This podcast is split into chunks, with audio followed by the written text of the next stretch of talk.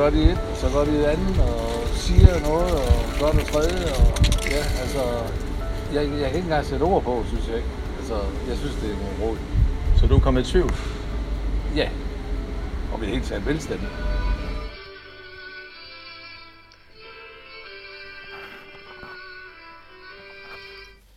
Der er fest og røde roser hos 3F på Venusvej i Fredericia en lørdag i februar 2020. Humøret står i kontrast til det grå lys og regnen udenfor. Ikke uden grund. De 60 deltagere har netop enstemmigt besluttet, at borgmester Jakob Bjergård selvfølgelig igen står i spidsen for de lokale socialdemokrater til det kommende byrådsvalg i efteråret 2021. Stolt synger han for på Oscar Hansens kampsang, lidet anende, hvad der er i vente. Du lytter til Fredericia Dagbladets podcast Krydstjek. Vi vil op til valget give indblik i, hvor Fredericia Kommune står på tærsklen til en ny byrådsperiode. Afsættet tager vi i de begivenheder, der har sat Fredericia på det politiske landkort, i en grad, de færreste havde fantasi til at forestille sig den lørdag i februar sidste år.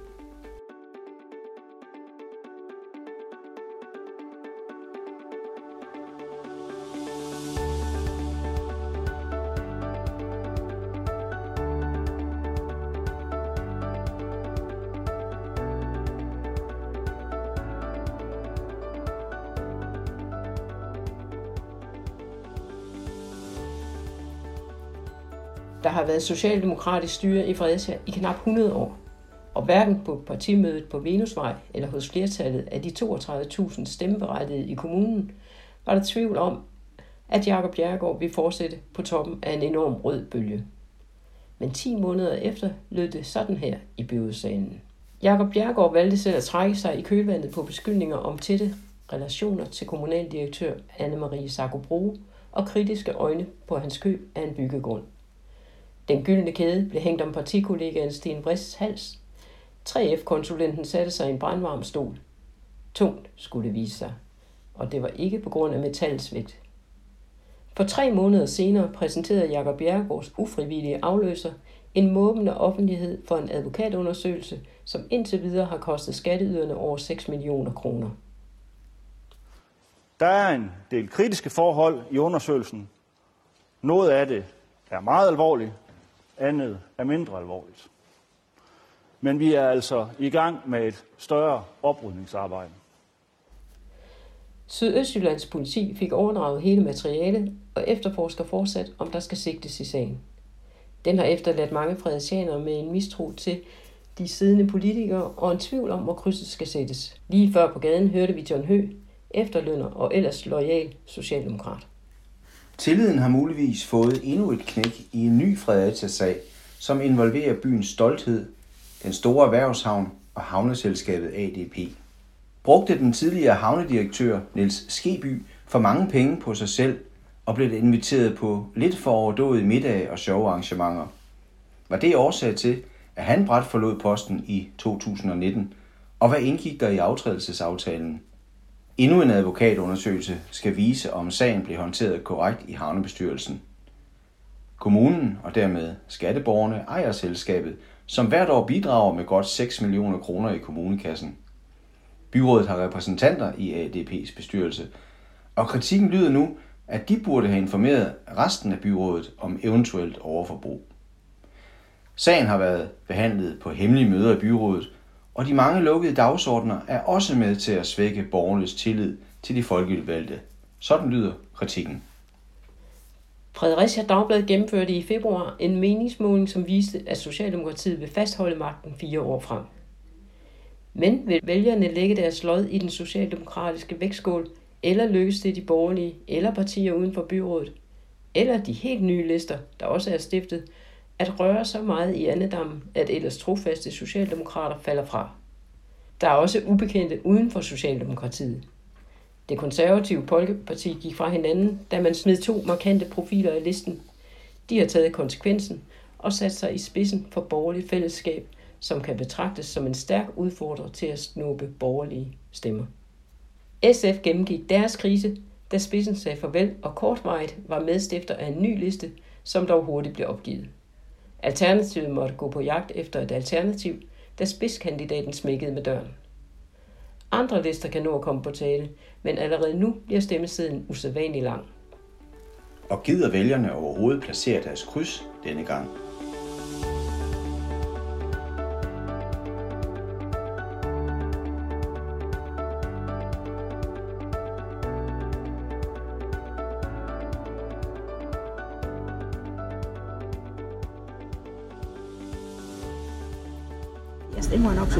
Socialdemokrat igen. Jeg synes, det er øh, utroligt, at man øh, tager en tillidspost på sig, og så, øh, så kan man ikke stole på folk alligevel. Egentlig har jeg, tror jeg ikke, det har noget med parti at gøre, fordi jeg tror desværre, at øh, de folk, de findes, uanset hvilket parti du stemmer på.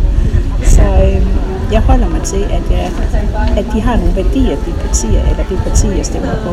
Jeg stemmer på Socialdemokratiet. Der vil altid være nogle sager, hvor nogen har misbrugt deres, øh, eller folks tillid eller ved at tilregne det.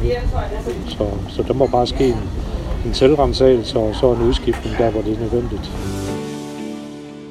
Dem, der er i Socialdemokratiets øh, bagland, de må jo tage op og, og, og vurdere lidt på, hvem det er, vi sætter op i, i budrådet.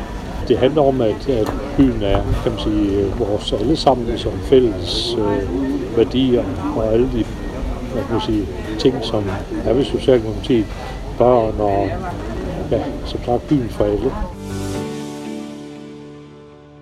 Jeg havde også tillid til dem, der var der før, og det øh, gør jo altså, at man tænker sig måske lidt mere om til synelagene, synes jeg.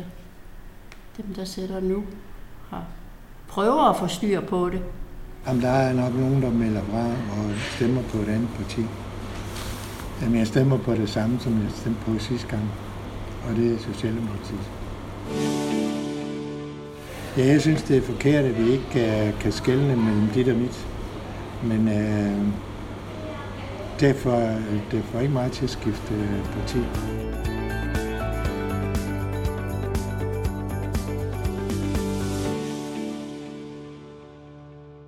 Jeg stemmer på Socialdemokratiet. Hvem stemte du på sidste gang? Der stemte jeg også på Socialdemokratiet. Du har ikke ændret mening, selvom der har været de her sager, hvor Socialdemokratiet og nogle personer i Socialdemokratiet, blandt andet borgmesteren, har været i centrum. Nej, det har jeg ikke. Altså, jeg synes ikke, det har nogen indflydelse på den politik, de fører. Hvorfor ikke? Altså, jeg har fuldstændig tillid til, at de øh, håndterer det på en ordentlig måde. Jeg er godt klar over det, hvad du mener. At kan jeg nu have tillid til dem, når de også har tillid til Jakob Bjergård? Men alle havde jo tillid til Jakob Bjergård. Alle havde jo også tillid til, hvad er det, han hedder? Øh, banke dengang. Ikke? Altså, så, øh, og så, så jeg synes, at øh, de er gode til nu, nu ved jeg godt, at Jacob Bjergård, han var sådan meget frem i skoene, og var meget, øh, især den sidste valgperiode, var han meget bestemmende. Og, og sådan. Men, øh, men jeg synes faktisk, øh, altså jeg synes faktisk, det er en god politik, de kører.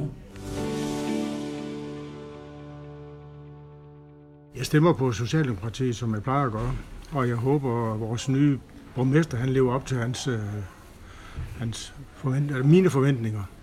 Har du overvejet at stemme på nogle andre i lyset af de sager, der har været? Nej, det har jeg faktisk ikke, for jeg har altid stemt socialdemokrat, så det er ligesom min, mit, min, min hvad skal man sige, løg også. Det er nok min grundholdning, ikke også? Ja, min far, han stemte også på Socialdemokratiet, og det har jeg også altid gjort, og det vil jeg blive ved med at gøre, fordi jeg mener, det er så mange, de har så mange, grundværdierne er rigtig gode i Socialdemokratiet, ikke også? Også for os arbejdere, eller hvad skal man sige, også almindelige folk på gulvet, ikke også? Nu har vi set, øh, nu har jeg lige set, at der kom nogen fra konservative, ikke også, og de tænker selvfølgelig på deres, øh, hvad skal man sige, deres øh, medlemmer, ikke også, med, med skattelettelser til de rigeste og sådan et eller andet, ikke også. Jeg har helt klart tænkt mig at stemme, men øh, lige pt. så har, har jeg ingen idé om, hvem jeg gerne vil stemme på. Det er første gang, du skal stemme? Ja, det er første gang, og derfor skal jeg også lige have Danmark et overblik over, hvilke kandidater der er, og hvad jeg egentlig har af politiske øh, overvejelser. Nu kender du Fredericia, fordi du bor her. Synes du, øh, byen bliver styret godt nok? Der har jo været en del ballade her på det seneste. Øh, generelt set, så synes jeg egentlig, det er fint. Men nu er det heller ikke, fordi jeg går så meget ved politik.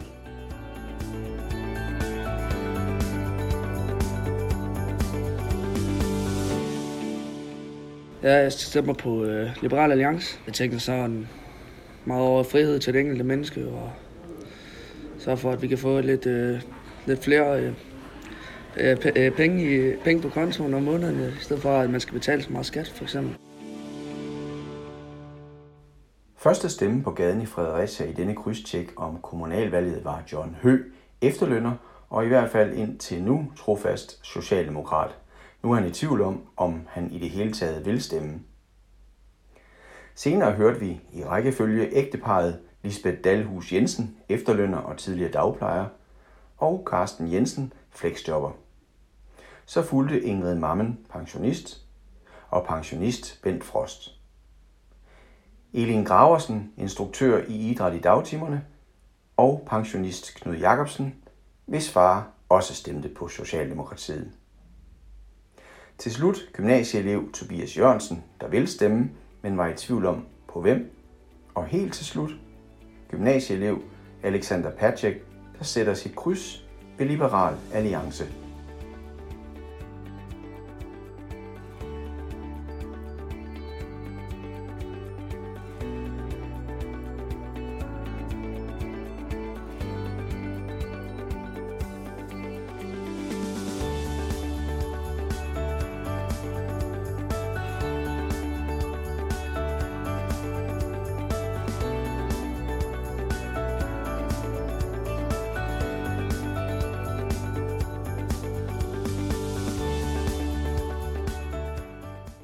Som de fredesianere, I mødte her, gav udtryk for, så tyder det jo ikke på, at vælgerne har mistet troen på den demokratiske proces.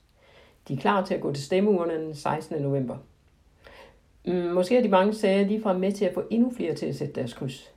I 2009 steg valgdeltagelsen fra 65 til 68 procent, og igen i 2013 sprang deltagelsen til 73 procent. Hvad kunne forklare den stigning i valgdeltagelsen? Altså i 2009 var valget nærmest en kulmination på det, man kan kalde en øh, lokal borgerkrig. Den sag, der havde delt Fredericia i to store, lige store fløje, det handlede om Fredericia Skibsværft. Værftet fik af byrådet besked på i 2007, at, de ikke, at der ikke øh, længere skulle reparere skibe ned i dokken i Sønder Voldgade. Værftsgrunden skulle sammen med Kemiagrunden være byens nye bydel. Altså det, vi i dag ser som kanalbyen. Lige præcis. Og det gjorde selvfølgelig værtsfolkene rasende, at deres arbejdsplads skulle nedlægges, og øh, masser af fredesianer var også sure, fordi de mente, at byrådet med Socialdemokratiet og borgmester Uffe Steiner i spidsen, de var ude på at smide kedeldragt arbejdspladser ud af Fredericia. Og øh, den stridighed, den glemte man ikke i de måneder, der gik, og den, den tid, der var op til kommunalvalget i 2009. Hvordan gav det så udslag i, at man ikke øh, glemte det? Altså, vi dækkede jo øh, alle de valgmøder, der var op til øh, valget, og der var simpelthen ikke, ikke, et eneste valgmøde, hvor man ikke diskuterede øh, værfsagen. Øh, det var der var mange politikere, der var trætte af, men øh, værfshængerne, de holdt fast, og de tog det med hver gang. Men blev der så ikke også lavet en borgerliste? Det ser man jo nogle gange, når der er sådan en protest. De kunne have været naturligt måske, og man lavede også øh, udvikling, men øh, det var faktisk i de gamle partier, man tog hele den her diskussion. For øh, der var mange af de ansatte nede fra værftet, de meldte sig simpelthen ind i de bestående partiforeninger. Og på den måde så fik de indflydelse på, hvem der skulle være kandidat og de enkelte partiers politik. Og det var sådan en, en interessant og måde at gøre det på. Og hvordan gik det så, den strategi? Ja, det øh, endte jo, øh, som mange sikkert også kan huske, med et knusende nederlag til Socialdemokratiet. Øh, borgmester Uffe Steiner valgte på et tidligt tidspunkt, at øh, han stillede sig på øretævens holdplads, og det var ham, der tog tævne for den beslutning, som hele byrådet sådan set stod bag. Øh, det kom til at koste ham. Jeg fulgte med hele valgdagen, og øh, han havde fint humør, selvom han godt nok var spændt på, selvfølgelig, hvordan det ville gå. Øh, ude på Fredericia Gymnasium, der stødte vi blandt andet ind i værtsdirektørens hustru, og det var ikke varme følelser, der var derimellem.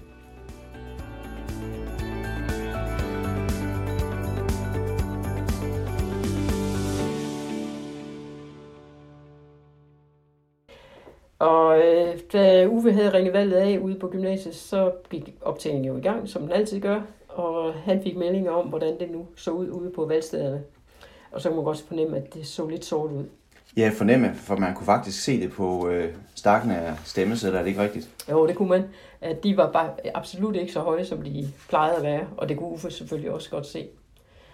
Og da stemmerne var talt op, så havde Socialdemokratiet mistet hele tre mandater. Det var simpelthen historisk.